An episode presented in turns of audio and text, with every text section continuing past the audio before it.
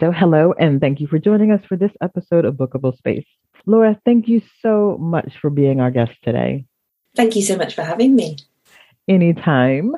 So, we'll just jump right in. And can you please tell us a little bit about the book Little Stories for Your Life?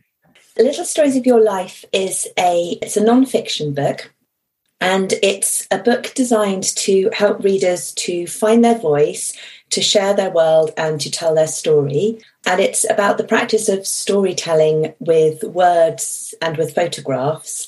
And it's about telling small stories. So not sort of writing great novels or, you know, sort of long tracts, but telling picking up little moments from your life and recording them with words or with photographs. And it focuses on sort of different ways of storytelling and on creativity and sort of how to harness your creativity and the relationship between storytelling, creativity, and um, a little bit of mindfulness as well, and just that idea of you know paying attention and being in the world.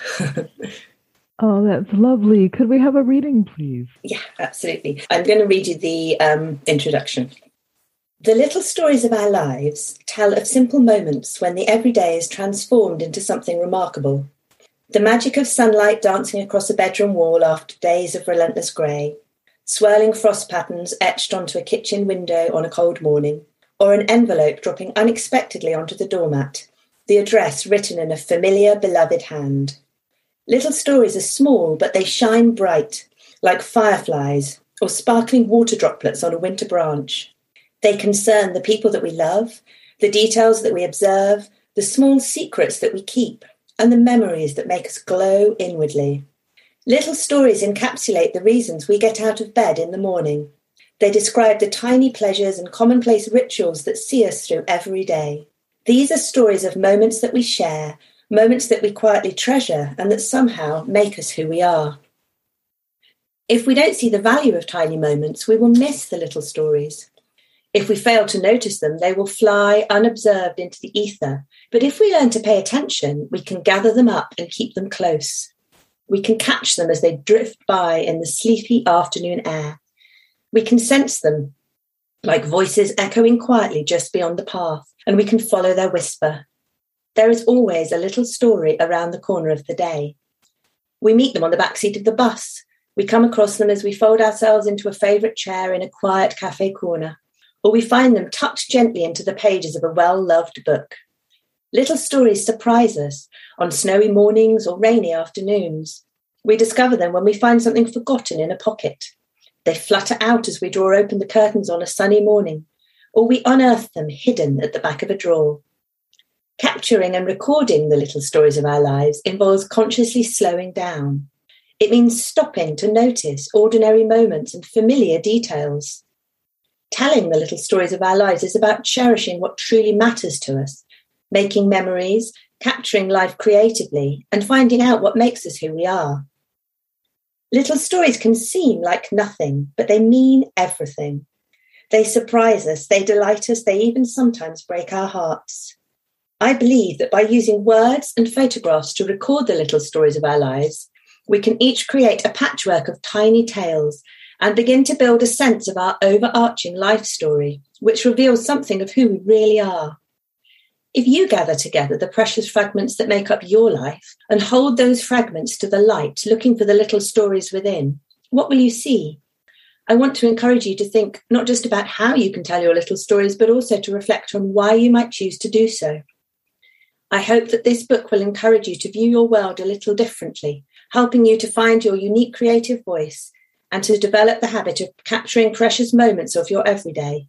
Your stories are waiting to be told, and the details of your life matter. Oh, how lovely. What inspired you to write the book? Well, I've been telling my own stories online probably for about a decade before I wrote the book. So, initially through a blog, and then through Instagram and sort of writing for magazines and, and various different things. And I think I started to really feel that there was a lot of focus on sort of big, exciting, important stories, you know, the sort of red letter events. But what actually really mattered to me was the everyday and the tiny details and just sort of finding finding that those moments were enough and that those moments were something that it was worth recording. And I wanted to share that with other people. I love that you do that. I host a true story open mic night here in Dewsbury. And before that, a friend and I hosted one in Lancaster. And it was always interesting to me because you, to, you had to convince people that they had a story worth telling and right. that they had a right to tell the story. And it was mm-hmm. one of those things I, when you know, when you think about all the challenges to creating a new event, that wasn't the one I had anticipated. I thought it would be, you know, the timing and the location and all these things. I never thought we'd have to convince people that they had a story worth telling. So I think like the idea of it being in the book, I think that's really quite wonderful because you can't necessarily reach everyone. Like we went like not you know kind of person to person to mm. try to mm. convince people. But you know a book would have been such a faster way. Yeah. And and everybody has a story worth telling don't they? But it's so hard sometimes to believe that isn't it? It is. But you know saying that and for some reason in lancashire people were like no i've never climbed a mountain. I've never climbed a mountain. And there's no mountain in lancaster. And then in dewsbury no one has said that. They're like, "Yep, I have a story." Like, I was just like, "That's amazing." So I don't know what changes from you know Peak District to like, I don't know, but so could we have another reading, please? Yes. Our stories begin with ourselves. As storytellers, we pay attention to the world outside, observing closely, listening carefully, recording faithfully. But to tell our own stories, we also look inwards. In her essay on keeping a notebook, Joan Didion wrote that by keeping a notebook, she was seeking to remember what it was to be me. That is always the point. I have her words pinned above my desk. Remember what it was to be me. They speak to the heart of why, a natural chronicler, I've always kept notebooks, collaged photographs, jotted down stories. How do I feel in this moment? Who am I in this moment? What does it mean right now to be me? We write things down memories, snippets, thoughts, observations in order to connect with our ever changing selves, to record who we are in the instant. In our notebooks, we press our past selves between the pages like diaphanous flowers so that we can look back and remember who we used to be.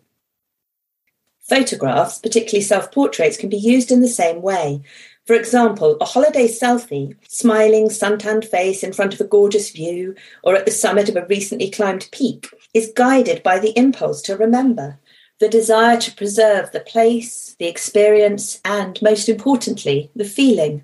This is where I am right now. This is who I am. We record little stories to remember who we are, who we were, who we want to be.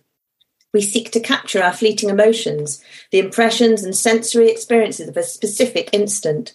We want to be able to recall who we are in a given moment. It was in order to remember how it feels to be me that I developed a habit of snapping a self portrait whenever I swim in the sea. A love of outdoor swimming is in my blood. I come from a big family of hardy individuals with a penchant for seeking out and diving into bodies of cold water. My beloved granddad was the original swimmer. He swam in the sea year round and in 1969 was one of the founding members of his local Christmas Day swim. As a child and even a young woman, the appeal of cold water swimming was lost on me. I spent many family Christmases huddled on the beach, watching braver family members dash with him into the bitter waves. I often swam with my granddad in the summertime, an empty early morning beach, the sea a clear, glassy pond. But I didn't brave a winter swim until after he was gone, when I was grown up with children of my own. The day after his funeral was the first day of December, a sparkling morning.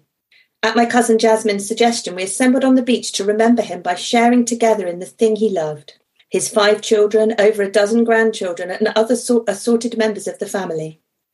My grandma watched, holding a flask of scalding coffee laced with brandy, as we lined up along the sand in our swimming costumes, hopping, rubbing our arms, and squealing in the icy air. My uncle counted down, and we dashed together, splashing and laughing into the sea. The shock gripped my chest, squeezing the breath out of me as the cold water pulled me close. I swam a few strokes towards the glittering sun. My skin tingled with an exhilaration close to pain. Grief and loss were interwoven with joy and gratitude. To be alive, to be with the people that I love, sharing in a wild requiem. Since that day, I have sought the chill waves at every opportunity, craving the sense of being truly, consciously alive. I have taught myself to swim year round, chasing the sensation that my cousin Molly, who often swims with me, calls the zing. When I emerge from the water, the tingling numbness in my limbs turning to exhilaration, I snap a quick picture on my phone, my head and shoulders of the sea behind me. I'm usually bedraggled, my mascara is slightly smudged, my hair wind whipped, but that doesn't matter. These photographs are for no one else. I take them to remember what it is to be me, with the salt clinging to my skin and my toes still submerged in the water. On days when I feel frustrated, trapped, or uninspired, I think back to the sea and the memory of the shock of the waves. I sustain myself by scrolling back through my camera roll to these saltwater selfies, reminded of the freedom that I felt and that I will, one day soon, feel again. I love the idea of remembering what it means to be you, like in any given moment. So, my final question that I get to ask them is could you tell us a bit about what compiling this book was like and what did you learn while doing this process? So, yeah, so I, I found it interesting because I was obviously combining words and photographs. So I was sort of looking to take photographs that sort of illustrated what I was talking about. And I did quite a lot of research um, specifically into storytelling and into creativity and sort of wove that through with what I was talking about. And I think one of the things that I've taken from it myself is in the book, I talk quite a lot about how our sort of stories start from our obsessions and the things that really preoccupy us and that the things that we're really interested in sort of tell us who we are and that's you know where we can draw our stories from. And i've definitely found that you know all the writing i've done since you know it, it comes from you know a similar sort of sense of preoccupation with the things that really matter to me. And that's always something you can draw on i think. That's wonderful. And i like that it's impacted not just how you think about it, but also how you write. Mm. And you're more conscious of what you write and kind of the why you're doing it and maybe even who you're doing it for. So I quite like the idea of a book that doesn't just help the readers, but help the author as well. yeah, I think definitely. Could we have the final reading, please? Yes, absolutely. So this is from towards the end of the book. We are our little stories, and they are us. It can seem that big stories are the most important, overarching narratives and formative events. But when the fabric of our lives is unexpectedly altered, we come to realize that it was little stories that meant everything all along. When I look back through the fogged up window of my past at people and moments now altered or lost, it's the familiar, uneventful, quiet times I wish I could relive. The daily details that once seemed insignificant are the precious treasures that I long for the way that my Yorkshire granny applied her rouge before she left the house, the songs that I sang in the, te- in the village bus shelter with my teenage best friend, the tinkle of my baby's laughs, the scent on June evenings of the white roses that climbed the walls of my house, the taste of sweet, sticky grilled bananas from a roadside stall in Thailand, or the sound of my returning brother's skateboard wheels grinding across the grill above my parents' cellar. Some of our little stories we want to share to open to the world, even to shout from the rooftops. But some we want to fold secretly away and keep them close, as if worn in a locket next to the heart, to take out and un- carefully unfold when we need to be reminded of what matters most of all. We find ourselves in small stories, the fleeting instants, the everyday treasures, the tiny interactions, the ordinary days. Virginia Woolf once compared her diary to an old desk into which she threw a mass of odds and ends. Over time, she hoped that these would coalesce into what she described as a mould transparent enough to reflect the light of our life. Woolf's odds and ends are like our little stories.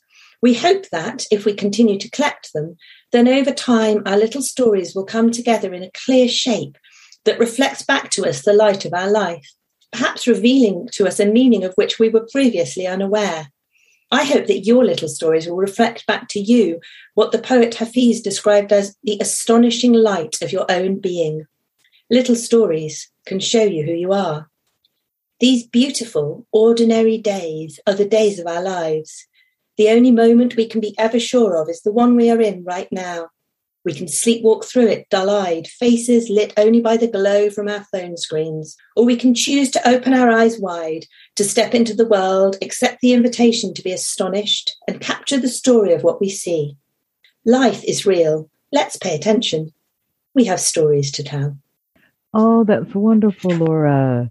So, where can we buy Little Stories of Your Life? So it's in all the usual places, really. You can find it on Amazon, you can find it on the um, other online book sites, or ideally buy it from your local independent bookstore if you can. oh, that's wonderful. Thank you so much for being our guest, for reading to us, for talking to us about the book. It has felt like a real treat. Oh, thank you so much for having me. Anytime.